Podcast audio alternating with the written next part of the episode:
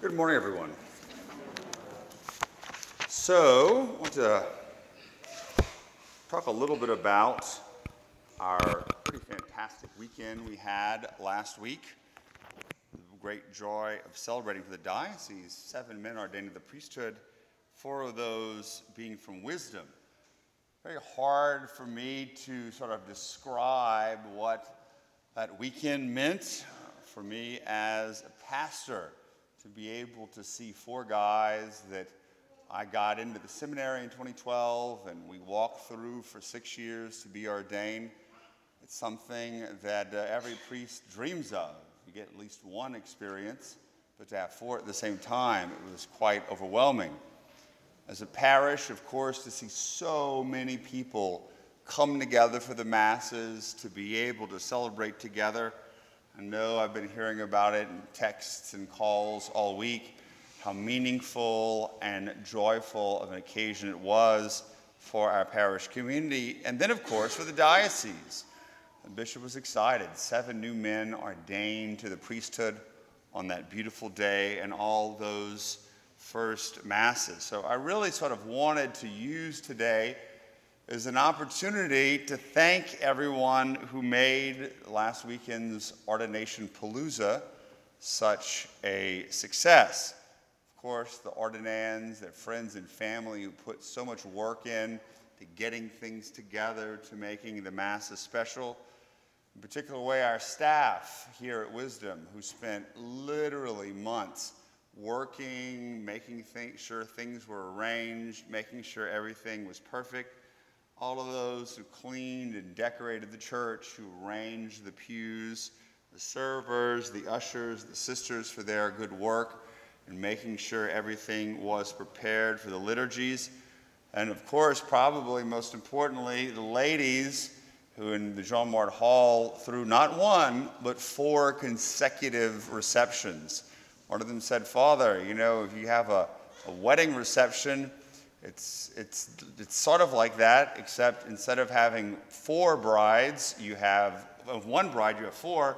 Instead of having brides, you have men who don't tell you what they want and have no taste, and so you got to figure it out all yourself. So, really appreciative, appreciate everyone who put um, so much work into that. However, uh, and again, I'm not saying this is good or bad, but I think it's just the reality. In, in five years, in 10 years, in 15 years, when people look back on the weekend, I'm not too sure they're going to think of the wonderful homilies or the beautiful vestments or music or the wonderful little cookies they had that I ate about 10 of them uh, at a time when we were at the reception. Instead, what people are going to remember is those video, that video on Facebook of those four priests dancing at their party. I don't know how many of you witnessed that, but as of this morning, we've had 185,000 views. So what happened was uh, the four guys from Wisdom who are ordained sort of pulled together and had this big party at Rivers River Oaks. Nickel Beer was playing. They had all kinds of great food. towards the end of the night, I wasn't there. I was tired. I went to bed at about 8:30. Um, they played the Isley Brothers Shout. Well, I don't know what it was. Spontaneous movement of the spirit. They all started dancing. Well, fortunately, someone got it on film on their iPhone. Uh, of course, the culmination was Father Kyle White being basically you know, crowd surf like he was at a Pearl Jam concert or something like that. And of course, someone sent it to me the next day. I said, hey, let's see if this goes viral. And it did. Uh, it was spread all around. And so over the course of the week, I enjoyed watching the video, but more importantly, reading the hundreds, if not thousands, of comments now. And a vast majority, 98, 99% of the people absolutely loved it. They talked about the joy and the happiness and how proud they were of these priests, people who weren't even Catholic, weren't even Christian, weren't even believers from all over the world. It was shared so many times. But this week, I kind of got away, and as I was sitting on the beach, relaxing, I thought a lot about why this video ended up being so popular. why people just lost their minds. And we had thousands of shares of this video. Even one of the Catholic news sources picked it up. And so I thought there could be a number of different reasons. One is just the novelty. I mean, people don't normally see priests breaking out in spontaneous dance or crowd surfing. And so, just like so many things that you see on Facebook, the novelty of it, of course, I'm sure draws people. The other thing, possibly, is the, the, the very good dance moves of Father Keenan Brown. We know Father, Ke- Father Keenan Brown, of course, came to the ordination. Did he come to any of the first masses? No. Did he come to any of the parties here? No, but he was going to be at that party that night because there was going to be some food, there was going to be some beer, and there was going to be some dancing. So Father Brown was doing a pretty good job dancing. We already know that uh, his last video, dancing at the Ball and Bash, got about 50,000 views. I said, Well, these guys stopped you, Brown. He was pretty disappointed, but he was excited. But the thing that I think, and, and reading the comments that struck me the most, and this is, I guess, sort of the point of my, my homily, is the reason people liked it and the reason it spoke to so many people was because it showed the humanity, the approachability of these priests. Uh, they weren't sort of far away, they weren't distant, they weren't high and mighty, but they were there in the midst of the crowd, dancing, celebrating, being human and showing that they were real people. And this is what struck so many people, particularly people maybe who've never encountered priests, who don't know who priests are. The humanity of these men was a profound witness to hundreds of thousands of people. Now, I'm going to be honest.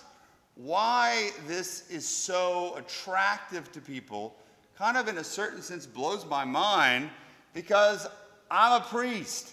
I know how human priests can be. Father Aquinas knows how human priests can be.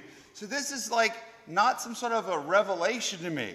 I know because I know my own humanity, and I know that most of the priests that I hang around with are pretty normal guys. They like to have a good time, they like to have a little fun, they make mistakes sometimes. But the fact of the matter is, most Catholics, what is their experience of the priest? one hour a week. That's it. And we're up here being kind of formal, preaching and doing Mass. Now, granted, Our Lady Wisdom or on many college campuses, the students know that's different because they sort of live with the priest. Any of the people here, y'all, y'all were students, y'all know my humanity. You've seen me on a bad day, you understand how it can be. But most people don't experience that. They don't know it the priest is just this guy who kind of moves around in the sanctuary. Even more, people who are not Catholic, with all they know about a priest or what they see on TV or what they read about, to see priests being human was like I've been reading, I was reading a book about these early explorers in the Amazon. It was like the natives seeing these guys come in, they were freaking out. They didn't know what this was at all. It was like an alien from another planet. That's what most people who are not Catholic think priests are aliens from other planets. They have no experience that these are real human beings. And so that's the insight. And I think it's something that teaches us or can teach us about the essence and the importance of the priesthood and what makes a good priest. I'm not going to argue that this is what we call the sense of the faithful. It's a little bit more complicated than that. But when we see, or when I see a response from so many people, Catholics and non Catholics alike, to a video like this, I think it shows there's something important that we can learn about the nature of priesthood, that I can learn as a priest about the nature of priesthood. And so as I thought and prayed about it more, yes, it's the humanity, yes, it's the approachability, but it's something more. And it's a word that I've talked about or used a lot over the course of the past several years in my preaching and in my work with people. And that word is the vulnerability. Vulnerability, the word, of course, from the Latin word vulnus, which means wounded. A person who's vulnerable is able to be wounded. And I'm not necessarily saying that the priests here are like emotionally vulnerable or spiritual vulnerable. That's not what I mean. But a person who is vulnerable exposes himself or herself to being hurt, to being damaged, to being wounded. Now, in that video, you could certainly say Father Kyle White was the most vulnerable because he was the one they could have dropped and he could have gotten hurt. I was talking to Bishop Deshotel this week, and he had seen the video and he loved it. And he said, Boy, I'm glad it was Father White up there and not Father Brent Smith. That'd have been really, he wouldn't have been the only person who had been hurt if he dropped. But the thing is, is the vulnerability of the priest, not hidden behind a white tower, uh, in an ivory tower, not hidden behind walls, but out there in the middle of the people, exposed as it were. This is what makes a good priest. This is what the priest is supposed to be. Sort of like what Pope Francis talked about early in his pontificate. The priest is the one who has the smell of the sheep. And who gives us the perfect example of this? Jesus. Jesus, who is the high priest, who makes himself vulnerable. Without that accessibility, without that vulnerability, in fact, I'm going to make the argument he can't really be an effective priest. He becomes vulnerable by God becoming man, particularly as a little baby. Herod was trying to kill him. That's vulnerability. But looking at the gospel today, it makes a very, very clear point that Jesus was in the middle of the crowd. They were hemming and around him so the woman could touch him to be healed. But it also gave the opportunity for anyone to kill him, for anyone to destroy him. But Jesus didn't remove himself from the, that, that situation. And of course, the greatest example is Christ's vulnerability on the cross, exposed and wounded, both as priest and both as victim. And so, the good priest, the nature of the priest who's going to be conformed to Christ, is one who's going to make himself vulnerable. Now, I'm not saying again the priest should be this vulnerable where he's going to expose all of his secrets uh, from the pulpit. He's not going to cross boundaries in inappropriate ways. He's going to respect others. And indeed, there's a dignity and a reverence that needs to go with the priesthood.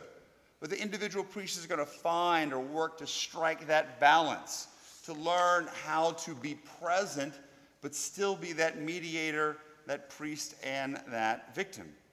But the vulnerability, that ability or that willingness to be wounded, to put himself in the middle of the crowd is important because the fact of the matter is, without that, the priest cannot die. Because the priest is called to be priest, but he's also called to be victim, to give his life for his people. Why? In order that they may have life. That's the real goal of the priesthood. Not to sit here and impose rules or, or make life miserable on people or tell people what to do, as important as that might be, but he's there to be like Jesus and to bring life. But in order to do that, he's got to be willing to put others first, to be willing to die to himself, to be able to give his life. And we see that in the example of Jesus. He talks about the seed that must die in order to blossom and bring forth life.